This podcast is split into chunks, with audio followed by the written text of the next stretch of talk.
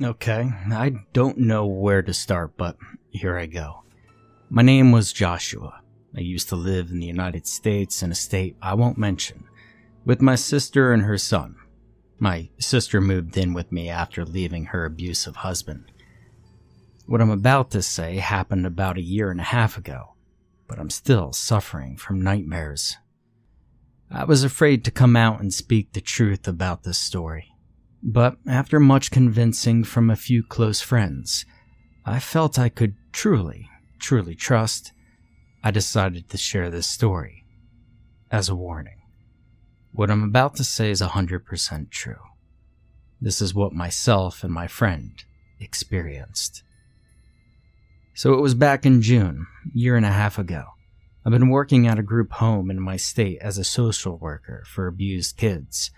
But then after a couple of months, myself and a few other employees there, one of them being a close friend of mine named Sam, well, we were all let go. I was devastated. I didn't even know how I'd make ends meet.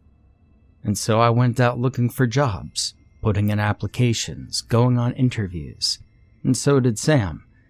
But nothing I was doing, or Sam was doing, turned out well. After the better part of 6 months, with myself and Sam still being unemployed, I know I personally began to get really frustrated.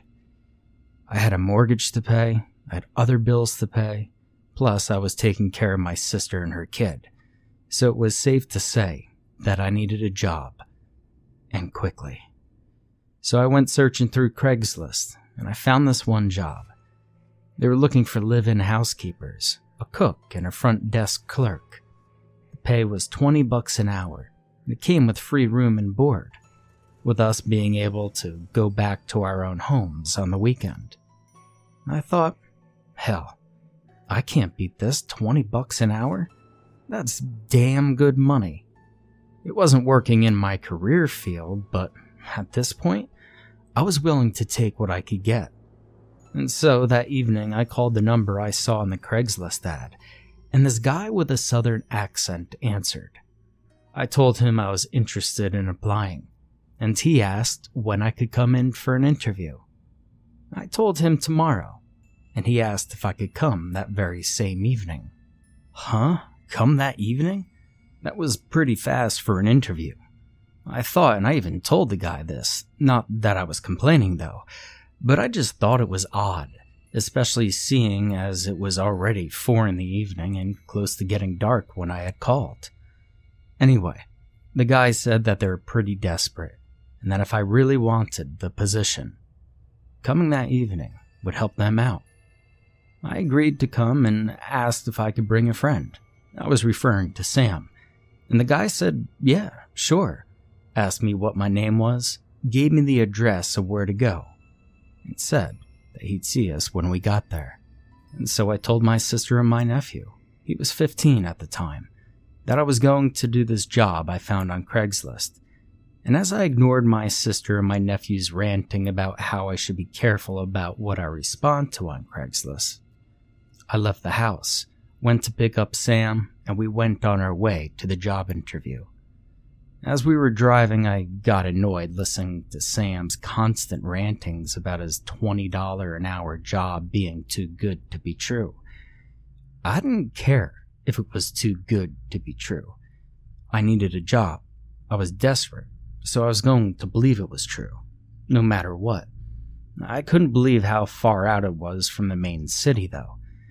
I mean, for the better part of an hour, the ride consisted of me driving down a long stretch of rural road, with nothing but woods on both sides.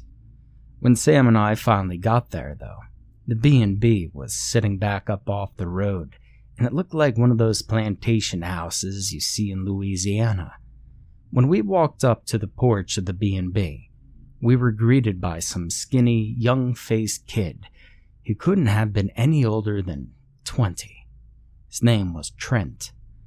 Now, Trent looked like someone who belonged at a skater park somewhere, and he gave us this weird smile upon greeting us. He told Sam and I that we were the 4th and 5th applicants that had been interviewed today, and that the other applicants who had all come had been hired on the spot for the positions that they wanted. I thought, whoa, people being hired on the spot. That was rare. Hell, it took me 3 interviews before I was hired to be the counselor at the group home I was working at before. Anyway, as Trent walked us into the B&B and led us into the kitchen, he turned around to face us and said, "You know, I think Jack will like you too." And as Sam began to speak, from out of nowhere behind us appeared this big, tall, built-ass guy. The guy was so tall, he looked like he could be a replacement for the wrestler, The Undertaker. Now, Sam and I found out the guy was Jack. He was the owner of the B&B. After Sam introduced ourselves to him, Sam, Jack, and I walked to a big ballroom area to sit and talk. I asked Jack who it was that I talked to on the phone earlier that evening when inquiring about the job, since I recognized that it wasn't his voice I had been talking to. Jack told me I'd been talking to his brother Charlie. Jack said that Charlie was the brains behind the whole operation. Operation? I asked. I mean, you mean behind the opening of the B&B? Jack responded with a yes, and a weird laugh before saying, "Yeah, well, that's what I meant." Jack went on to tell us that Charlie would be around the B&B for a little while, but that mostly Charlie would be working behind the scenes, and that he, Jack, and his son, Trent, and his daughter, Marissa, would be the ones who would be running and operating the B&B from day to day, once it opened. He then told us that he, Trent, and Marissa worked for Charlie, and that Charlie was an affiliated worker for a top-secret entity within the government. Now, that piqued my curiosity, so I asked Jack what the entity was, but Jack wouldn't say. In fact, he changed the subject by suggesting we follow him into his office so he could interview us there. And of course we did. As we went into his office, the first thing that stood out to me was how fucking creepy it was. There were bottled animals of all types on shelves and tables around the room. Pigs, spiders, even shrunken heads. You name it? Well, Jack, old boy, had it. Now, it looked like we had stepped into a scene from Rob Zombie's House of a Thousand Corpses. However, I didn't care too much of what he had in his office. All I wanted was a job. So as Sam and I sat at his desk, ready to be interviewed by Jack, and it was at this time that I noticed a very unique-looking tattoo on Jack's lower arm. It was a black tattoo of an owl with a pyramid in the middle of the body of the owl, and in the middle of the period was an all-seeing eye. I asked Jack what the tattoo meant, and he said that he loved owls, and that the tattoo was something he got during college. Now, before I could probe him any further, he quickly changed the subject by stating his hopes that he would hire 2 more people so he could finally begin work on getting the B&B ready for opening. And so after the interview began, with Jack asking us weird questions, like how healthy we were, when was the last time we were sick, what was our eye color, were we on any prescription medicine? And even more weird than that, what was our blood types? And if we were both signed up as organ donors on our driver's licenses? Now, throughout all of these questions, Sam and I were like, what the hell do these questions have to do with the jobs we have to do here at the B&B? But Jack assured us, though, that the questions were 100% being legitimately asked, in case any emergencies happened to us while working at the B&B. Jack even told us some story of a guy who once worked for him, who was secretly on pain meds, and how one day Jack found the guy dead in the concrete mixer. I still found all the questions beyond weird, though, and so did Sam. To be honest, I felt like I was ready to just get up and get out of there and leave. because I was beginning to think that maybe this wasn't even a real interview, but some kind of damn scam or something. But the desperateness of me wanting a job kicked in again, and on top of that, Jack assured us with seriousness once again that the questions were being asked because he was all about safety in the workplace. So, I stayed for the rest of the interview. So did Sam. But the interview got even more weird. See, Jack told us that as soon as Charlie got my name and number from earlier when I called, he and Jack ran a full background check on me. I couldn't believe it. How could he run a background check on me with just my name and number? Sam and I thought this was just way beyond creepy, and Jack told us that he would be surprised what a person can find out with just a name and a telephone number. Once again, I was creeped out. What employer does this even before a potential employee comes for the job interview? At this point, I couldn't hold it in anymore. I had to ask him if this was even a real interview. And sure enough, he assured Sam and I that it was, and that he had to make sure he was getting the right type of employees. Yeah, right, I thought. I still found something creepy about the entire thing, but I didn't want to leave because, well, I knew I couldn't. I had so many bills. So at this point, Jack said the interview was over and that we were both hired because he liked us. Yes, I thought, I finally got it. I finally got a damn job. Now, inside my mind, I was doing backflips. So then Jack showed us around the B&B and told us that before the place opened, we would have to pitch in and do a lot of cleaning to it. And indeed, he was right. With the exception of the 4 rooms in the B&B, every other room he showed us looked like a complete dump, including one room having a body chalk outline on the floor. Jack explained, though, that the body chalk outline came from a murder that occurred when the former owners owned the house. Then he took us to what had been one of the creepiest rooms in the entire house. The walls of the room were covered in blood, with a gurney sitting on one side of the room and a wheelchair sitting on the other side. Jack explained the look of the room as it was told by him by the previous owners of the house. A group of guys were staying at the house while attending a rodeo in town. One of the guys cut himself and smeared blood all over the walls. Jesus fucking Christ, I thought. And that was creepy in and of itself, but Jack stating that to him. The room resembled a kill room. Well, hell, that just made the entire situation even more scary in my mind, and it honestly sent chills down my spine. So after viewing the entire inside of the house, I'm thinking, that's it. We've seen the house. We've been hired. We can go home now and come back on Monday bright and early for work. But nope, because Jack then takes us out to the garage and says, well, I've got one more thing to show you boys. The wooded nature trail. Huh? The wooded nature trail. At night. How the hell can he show us the wooded nature trail when it's dark as shit outside? But he gives us each a flashlight before he takes one for himself, and then he grabs his shotgun off a shelf.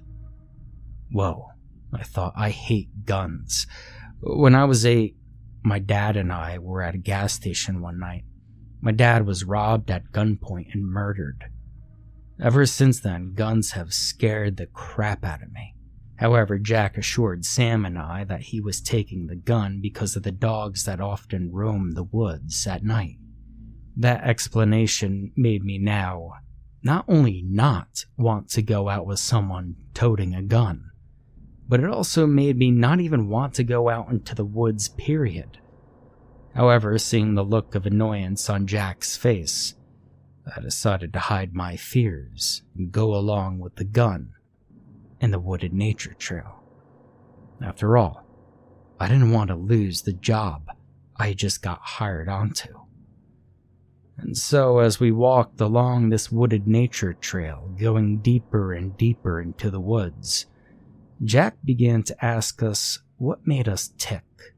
What things did we enjoy? Sam, well, he said he enjoyed painting. I said I liked to do what I did as a counselor, helping people, empowering people.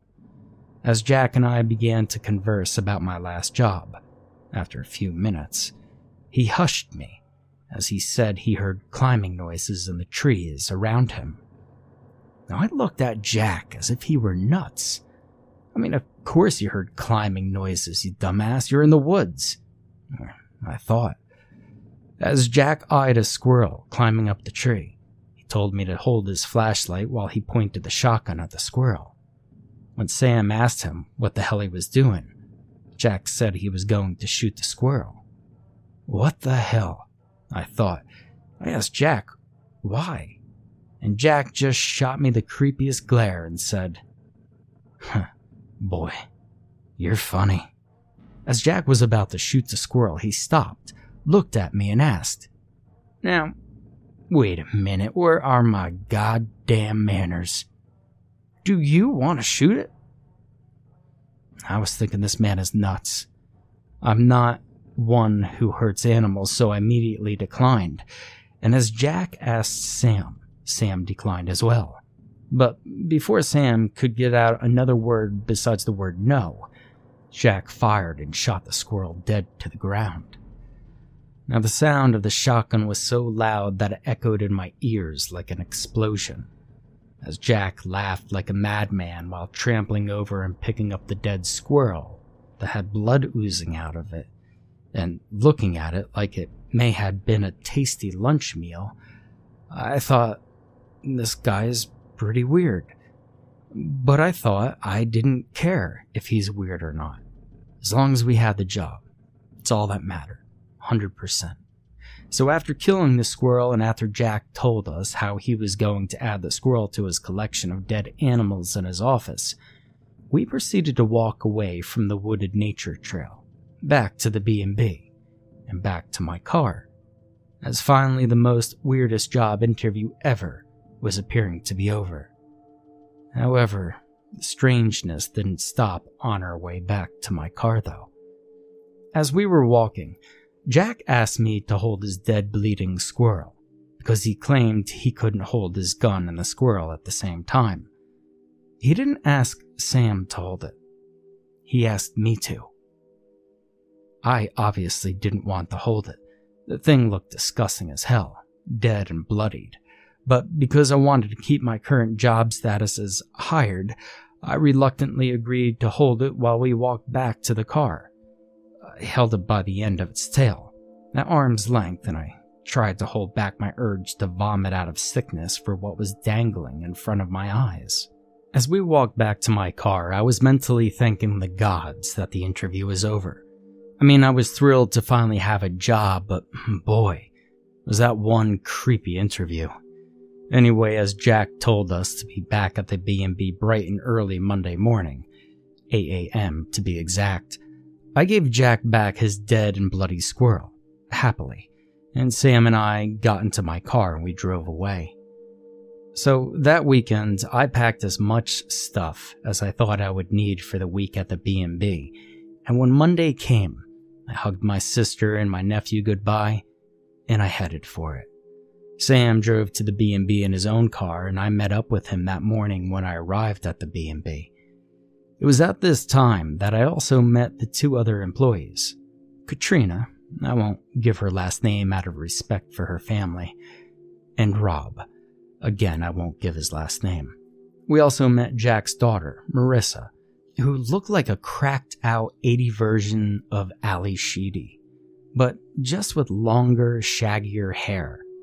We also met Charlie. Charlie looked like one creepy guy with his dark brown, slicked-back hair, his cold, black eyes.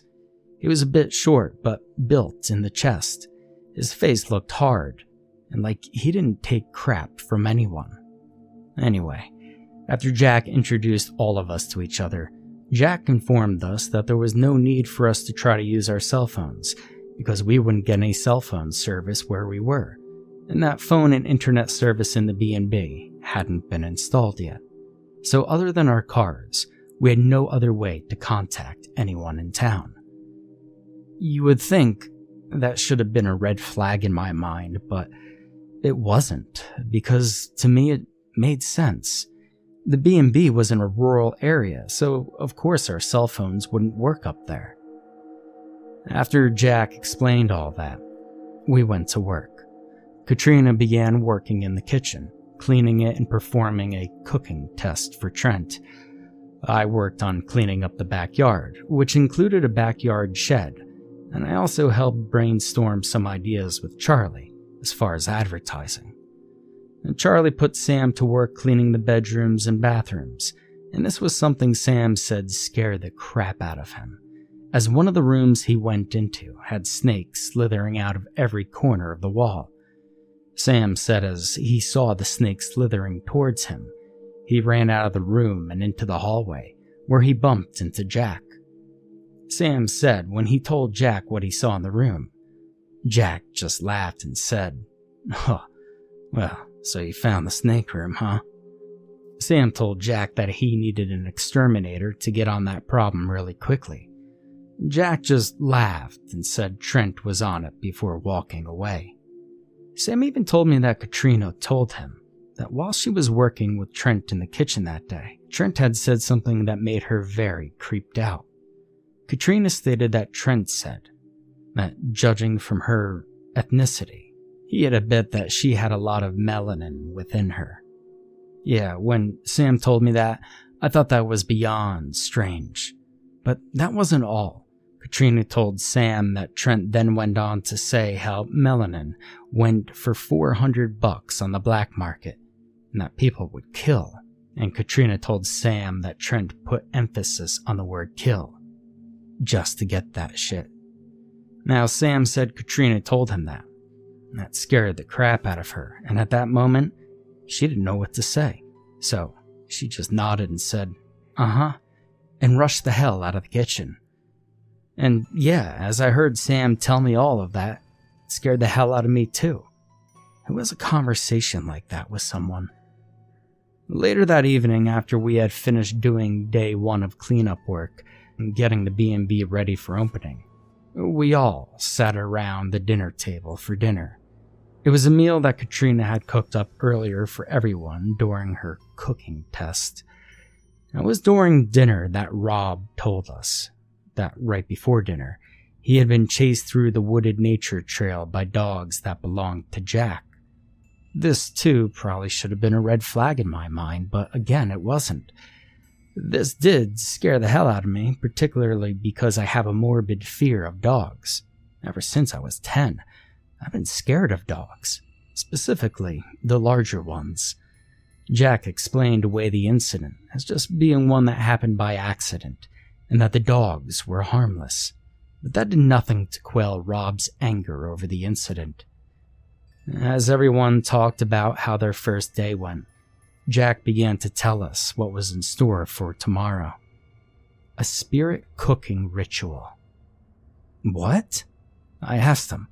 What the hell was a spirit cooking ritual?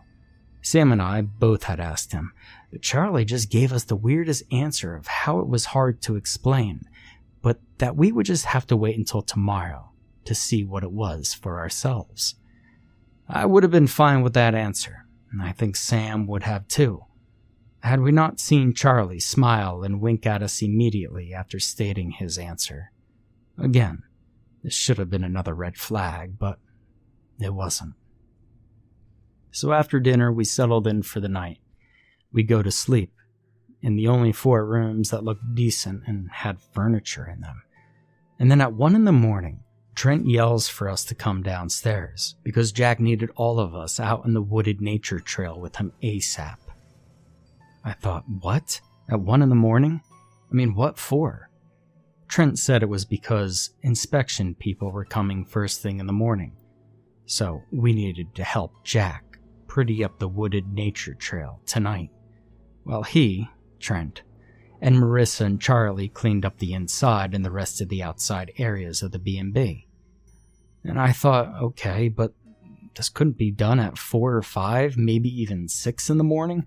This had to be done at 1 in the morning. I don't know why this wasn't sending off red flags in my head at the time. It should have, but I guess I was being just so damn naive and gullible to believe shit that now, looking back, made no sense at all.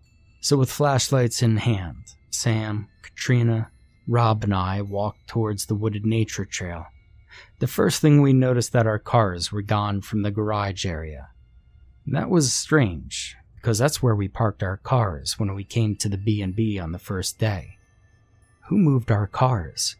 And Katrina stated how she thought maybe the cars were moved out so that they could clean the garage area, because the garage area did have a funky type of smell to it. Rob, Sam, and I went along with that idea. Yeah, maybe that's why our cars were moved. We were stupid. Anyway, after walking the better part of 5 minutes on the wooded nature trail, we heard footsteps a few feet away from us. As we turned to our left, we saw several feet away, Charlie in full army fatigues. From the black and green war paint on his face to the army hat on his head, down to his big black combat boots. In Charlie's left hand was a long butcher knife, and he was standing there just staring at us like a homicidal lunatic. At that moment, my blood ran cold. I couldn't understand it. Sam couldn't understand it. Katrina couldn't understand it, and neither could Rob. Why the hell was he standing there with the knife in his hand, basically looking at us like that? Now, before we even had time to think any further, we heard growling from behind us. As we all turned around, we saw 3 big black Rottweiler dogs standing a few feet from us, with long, sharp, white teeth that were showing slight drool dripping from their mouths. That was the time we began to panic. As the dogs instantly began charging towards us, Rob shouted for us to run. And run we certainly fucking did. And as we ran, I looked back at the dogs and saw that another dog had joined the 3 that were already chasing us. This made me pick up the pace in my running, and I told the others to do the same. However, it seemed the more we ran, the further away the B&B seemed to be. As Rob, Sam, and I ran back up the porch of the B&B, we didn't even realize that Katrina wasn't with us. We really had no time to think of anything, because as we rushed through the doorway of the house, one of the dogs jumped onto the porch, grabbing a hold of Rob's legs and yanked him down onto the ground. As Rob yelled for us to help him, Sam and I grabbed a hold of Rob's arms and tried our best to pull him towards us, towards the inside of the house, away from the dog that was biting down on his leg. There was blood spurting out of Rob's leg, and as I looked up, I saw the other 3 dogs speedily making their way towards the porch. I knew we were running out of time. We had to get Rob free from the dog's clinches, quick. Sam and I pulled even harder to try to get Rob's legs free, and as the other 3 dogs rushed onto the porch, that was when Sam and I were finally able to pull Rob free from the dog that was biting his leg. And just as all 4 dogs reached the door, Sam and I slammed the door shut just in time. However, the horror wasn't over yet. Sam, Rob, and I remained in the hallway of the B&B. Before we could even collect ourselves mentally, a loud shotgun blast was heard from outside, making us all jump. The blast made a huge hole through the front door. My only thought, what the hell was going on? At that moment, we heard Jack's voice from outside. "Well, y'all, welcome to the beginning of the spirit cooking ritual," Jack yelled. What? I thought. What was he talking about? I mean, what in the fuck was going on here? Was this some sort of game or something? I thought. And then Rob figured it out. They're trying to kill us. Rob blurted out, and at that moment, in a brief split of a minute, it all made sense. The weird questions Jack asked us during the interview, the bloody kill room Jack had shown us, the wooded nature trail tour Jack gave Sam and I during the interview, where he killed that squirrel right in front of us, the mention of the spirit cooking ritual during dinner that previous evening. Yeah, it was finally making perfect sense. We'd all been lured into a scam, a deadly scam where we were going to be the victims of a frightening murder that would be carried out by a group of fucking crazies. So I began to panic, but I didn't have much time to panic as Rob, Sam, and I heard Trent's voice behind us in the hallway. And as Rob, Sam, and I turned around, we saw Trent a few feet away from us with a shotgun aimed directly at Rob's head. And before any of us could say a word, Trent fired that gun, blowing half of Rob's head off and sending blood splashing all over Sam and I. And so, there we were, standing there in shock as Rob's dead body dropped to the floor. Trent laughed like a homicidal maniac, and the fact that Trent then said, "Oh shit, that felt good. God damn, I love killing. It turned my blood cold." Well, I was beyond terrified at that moment. These people were mental cases. And I kept thinking, maybe this is a dream. Maybe this wasn't supposed to happen, but no, this was happening and this was very real. And as I stood there, shocked and stunned by my fear, Sam grabbed my arm and pulled me up the stairs of the B&B. Why didn't he run with me out of the B&B? I didn't understand at the time. I do now. Where would we have run once we were out of the B&B? Our cars were taken out of the garage to God knows where, and the B&B was in the middle of nowhere. And from what we knew, Jack was still outside with the dogs. So where were we going to run outside? So as Sam ran with me up the stairs, it was dark. We couldn't see which rooms were which. Sam tried flipping on the hallway light as we got up on the upper floor, but the lights weren't turning on. And so Sam just ran with me into the first door we saw. And that room happened to be the kill room. As we ran in, Sam closed the door behind us. We saw the room was lit by red light bulbs that were nailed to the ceiling. Sam ran over to the windows and began to pull them open, but it was no use. Either Jack, Marissa, Trent, or Charlie had nailed the windows shut from the outside. That didn't stop Sam from trying to pry open the windows, though. Meanwhile, my mind was stuck on what I had just seen downstairs. A murder, a horrifying murder, right in front of my very eyes. The blood of someone else splashed all over me, all over my skin. As I looked up, I then saw something that heightened my fear. A few feet away was a gurney, and on that gurney was a dead body.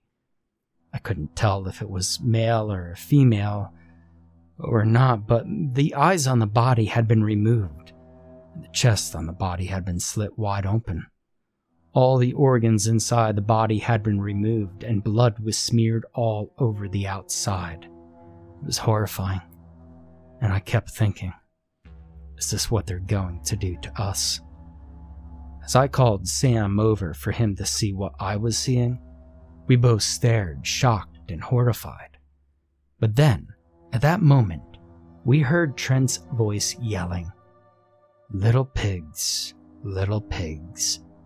let me in." This guy was insane. Within a second thought, Sam grabbed my arm and pulled me over to a closet to hide.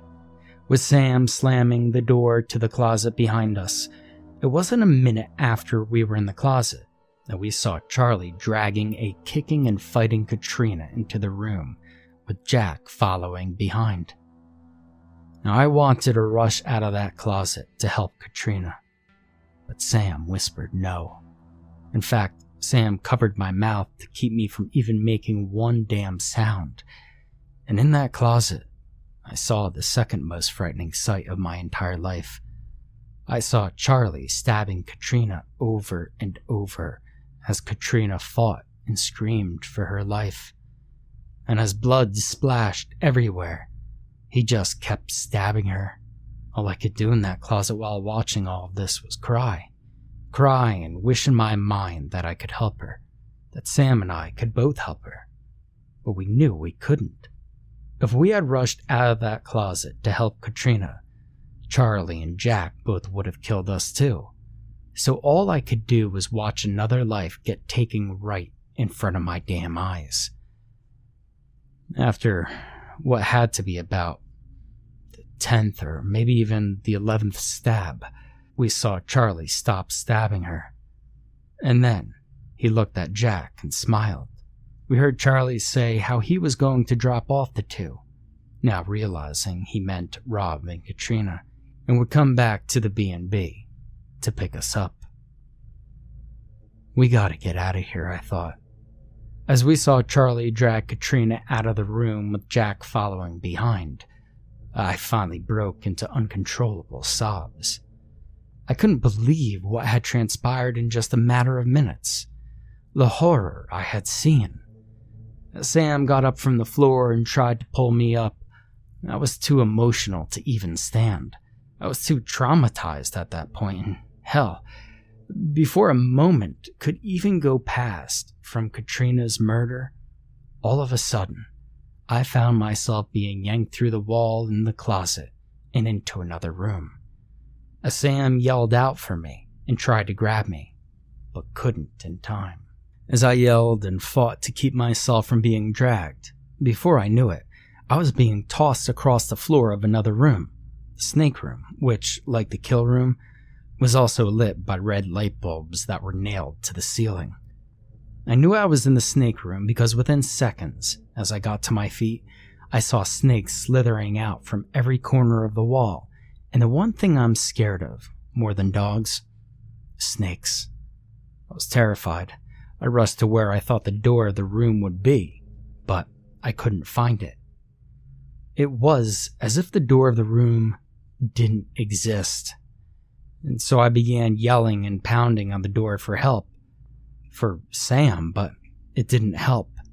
No one came for me, so I did the one thing I could think of to do. Move as far away from the snake slithering toward me as possible. That wouldn't help much, but what else was I going to do? Out of pure fear, I broke into sobs. Call it being a sissy or whatever for crying, but I was scared. Hell, I was scared shitless. As I was backing up, someone grabbed me from behind and yanked me out of the room. As I was kicking and fighting to get free from the person dragging me down the hallway, I looked up and saw it was Jack dragging me. Crap, I was going to die. This was it. He was going to kill me. And as he dragged me down to the basement, to a door that read "Operating Room" on it, I fought even harder. I knew I had to do something, anything to prevent from going on the other side of the door. However, all my fighting was in vain. You see, Jack was much bigger and much more built than I was. I couldn't get free from him. As he opened the door and dragged me inside the room behind the door, he dragged me over to a gurney. And as Jack picked me up and threw me down on that gurney, I felt a large pain shoot throughout my back. I was sure he had in fact broke my back with the way he slammed me down on that bed. This is when my fear turned into anger and determination as I took my feet and kicked him hard in the nuts. I kicked him with such force that he fell down to the floor on his ass. At that moment, I jumped off the gurney and I ran towards the step of the basement. But not before Jack grabbed me by the back of the legs and tripped me. I fell to the floor. Jack jumped up and grabbed a hatchet sitting on the shelf next to him. As I saw that hatchet in his hand, I knew I had to either fight back or die at that moment. I had another choice. And then, at that moment, Jack swung the hatchet down, aiming for my legs, but I rolled away from Jack just at the right time. As I got to my feet, he grabbed me by the neck from behind and slammed me up against the wall in front of him. He held me against the wall by squeezing his hands tightly around my neck. I thought right then that, hell, this could be it. My vision started to blur. My mind at that moment went back to the very moment I called about the job, and I began mentally wishing I'd never called in the first place. I was about to give up, but then I didn't, because I knew I wasn't ready to give up at that moment. I wasn't ready to die, so I reached my arm over as far as I could and managed to grab a pair of scissors hanging from a nail on the wall. I took the scissors and stabbed it down hard into his arm, and he yelled and let go of my neck. I dropped to the floor almost like a rag doll. Throughout all my coughing and gagging to breathe, after almost being choked out, I crawled away on the floor before managing to get to my feet and run to the other side of the room, where I grabbed the pistol sitting on the shelf. And as Jack rushed over to me, he stopped in his tracks as he saw me aiming the pistol at him. I couldn't believe it. At that moment, the very thing I was afraid of and didn't want absolutely anything to do with, I was actually holding in my hand and about to use to kill someone who was trying to kill me. I couldn't have been more terrified in that moment. So there Jack stood, a few feet from me, smiling like a loon. "Well, what are you going to do to me, boy?" he said to me. "Shoot me? Why, you hate guns, remember? In fact, didn't you say that guns scare you? So don't be a fucking moron." "Oh, I will," I replied. "I should kill you after you murder Katrina and Rob." He then laughed at me and said I didn't have the balls to shoot him. And as he took steps forward towards me, my heart began to swell with fear. I didn't want to fire that gun, because he was indeed right. Guns did scare the shit out of me. But as he rushed toward me and tackled me down to the floor, I realized I had no choice. Of course, at this moment, it was hard for me to even pull the trigger, as he had his hands now wrapped around the gun, trying to pry it from my hands. As we fought and tussled on the floor for the gun, somehow, I believe now out of pure luck, I managed to pull the trigger, not once, but 3 times, firing it into his chest. His eyes widened and blood spilled from his mouth. He dropped down dead on top of me. I went into a brief mental breakdown. Somehow, throughout the breakdown, I managed to push him off of me and get to my feet. But as I stood there, I stared down at my bloody, trembling hands in stunned shock. I was seconds, just merely seconds away from mentally cracking up, because I'd never killed anyone before. However, it was hearing Sam's yelling from outside that shook me out of my moment, as I call it. As I looked around the room for what I could use to help Sam, as I certainly wasn't going to use that gun again, I grabbed the baseball bat sitting on the shelf and ran up the stairs to Sam's aid. I ran outside, following Sam's yells, and I saw Trent on top of Sam, a few feet away from the porch of the B&B, choking the crap out of him. Anger erupted within me, and I ran over and bashed Trent in the back of the head with the bat. I dropped the bat and dropped down beside Sam, and I helped him up on his feet after asking if he was all right. He was coughing bad, and he said he felt weak and lightheaded, and as I looked up, I counted it as a miracle that Marissa's truck was in the driveway. It hadn't been there when Sam, Rob, and I had run back into the B&B before. I helped Sam over to the truck, got him inside and cursed in anger when the keys were in the ignition. It was at this moment that Sam told me the keys were on Marissa, whom Sam had killed in the hallway of the B&B before being attacked by Trent. So I left Sam inside the truck, told him I'd be right back, and rushed back into the B&B for Marissa's keys. I didn't even realize that Trent was no longer laying on the ground in front of the B&B any longer. And as I rushed inside, from out of nowhere, Trent jumped on my back like some kind of spider monkey or something and began biting me and tearing at my skin on my neck and lower face, and it was at this moment that Trent and I became embroiled in a fight. I struggled to get him off of me, and once I did, we began exchanging blows, and our fight rolled over into the dining room, where we were knocking over tables and chairs and stuff. It was brutal, and he was strong, stronger than I had thought. As the fight continued, somehow Trent got on top of me and began choking me. And what was with this guy and him choking people, I thought. I fought as hard as I could to get his hands off my neck, but I couldn't. This kid was strong. And as I was close to blacking out, Sam rushed up from behind Trent and put Trent in a tight chokehold while pulling Trent off of me. Now, Sam and Trent were engaged in a fight with each other. All I could do was gag and cough, trying to regain my composure after almost being choked out.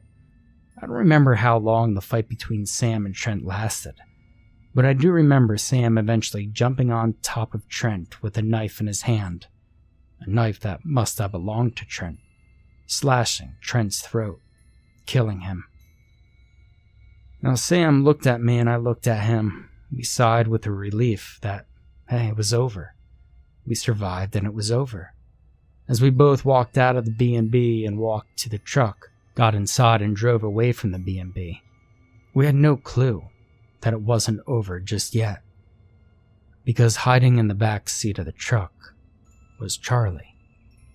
Sam drove with me in the front passenger seat.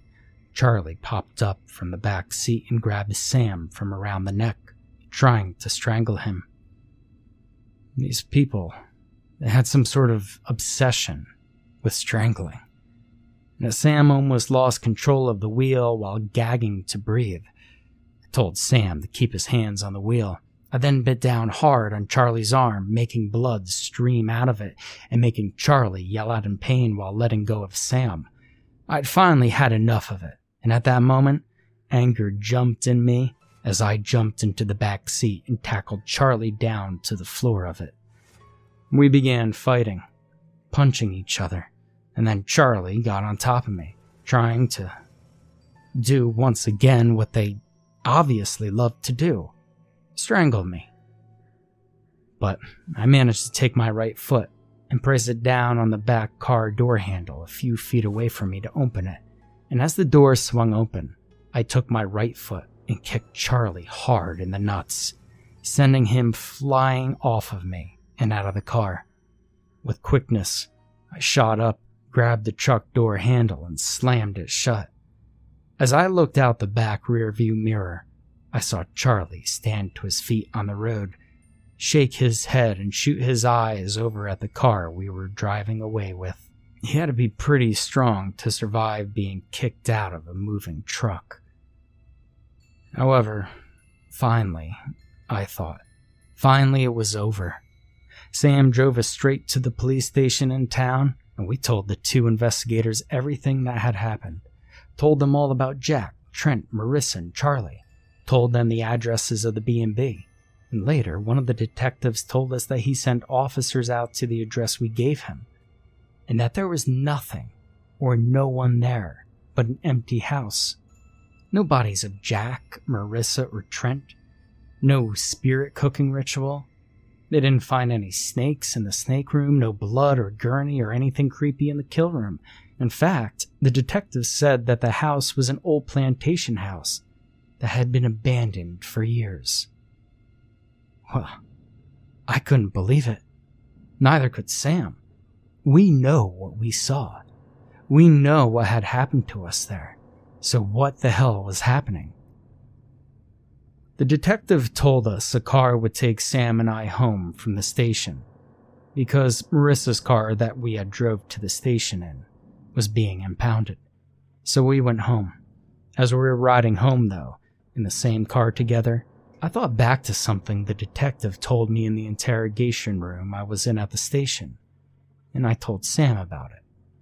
I told Sam how in the interrogation room, the detective mentioned about the spirit cooking ritual, and how I had never even mentioned the spirit cooking ritual to either detective. For some reason, I had forgotten all about mentioning it. I asked Sam if he had mentioned the spirit cooking ritual to either detective, and Sam swore and declared that he didn't, and didn't even think about mentioning it. So how in the hell did that detective know? Unless he and the other detective were in on it. Once I was home, I decided to Google the detectives' names, and I found online a picture that both the detectives had taken with the police chief and the rest of the police department staff. And on the bare arms of both detectives and the police chief was the same tattoo that Sam and I saw on Trent and Jack's arms, only the tattoos that were on the chief of police and the two detectives' arms were smaller than the one Jack had on his arm. That means that those detectives and the chief of police were in on what happened. Probably the entire force was behind it. Days later, Sam and I received a visit from the two men who identified themselves as CIA agents.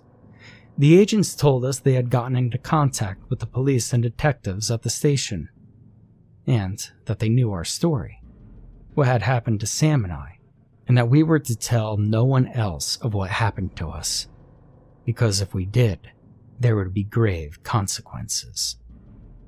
The alarm bells in my head finally started going off. I asked them why, and if they were connected to Jack, Charlie, Trent, and Marissa, but they wouldn't tell me nor Sam.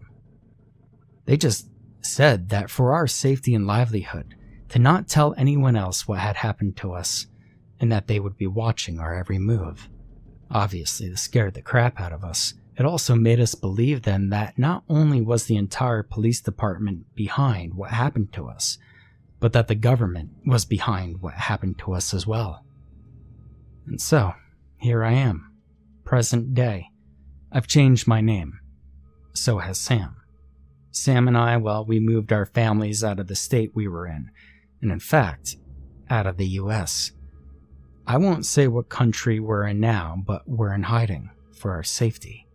But I still don't think we're safe where we are. I mean, Sam and his family and me and my family, we've had to move 6 different times because each time that we settle in a place, we eventually feel like they had found us, due to us getting constant threatening and harassing phone calls, having our homes broken into, and feeling like we were being watched and followed. In the country we're now in, we've been here for about 3 months, so we think like we may be safe, but I don't know, we're still unsure. We're constantly looking over our shoulders. I don't think we'll ever feel completely safe. I can't really explain what happened, but I believe that job ad we responded to was to lure us into being the victims of some type of government organ harvesting theft. And to this day, I still suffer from the nightmares, almost every night from what I went through. My life has never been the same, and it'll never be. Sam's turned to alcohol to cope with what happened, and that in turn affected his life so much that he and his wife divorced. I wanted to come on here though, as I said, after talking with friends whom I felt I could truly trust to share what happened to me and Sam, just to warn people. Sam and I are working with some of our friends to try to get this story out to people on a wider scale. Because of all them, Trent, Marissa, and Jack are dead. Charlie is still alive. He's still out there somewhere. And who's to say Charlie won't recruit new people to do the same type of job? So I'm warning people. Be careful about what jobs you take and respond to on Craigslist. Because if this could happen to me, and to my friend Sam, and to the other employees who responded to the job, well, it can happen to you. Find out if the job you're responding to and applying is real. If it's too good to be true, it probably is. If the job is in the middle of nowhere with no cell phone service, do not take the job. Something wrong there. So, just wanted to warn people.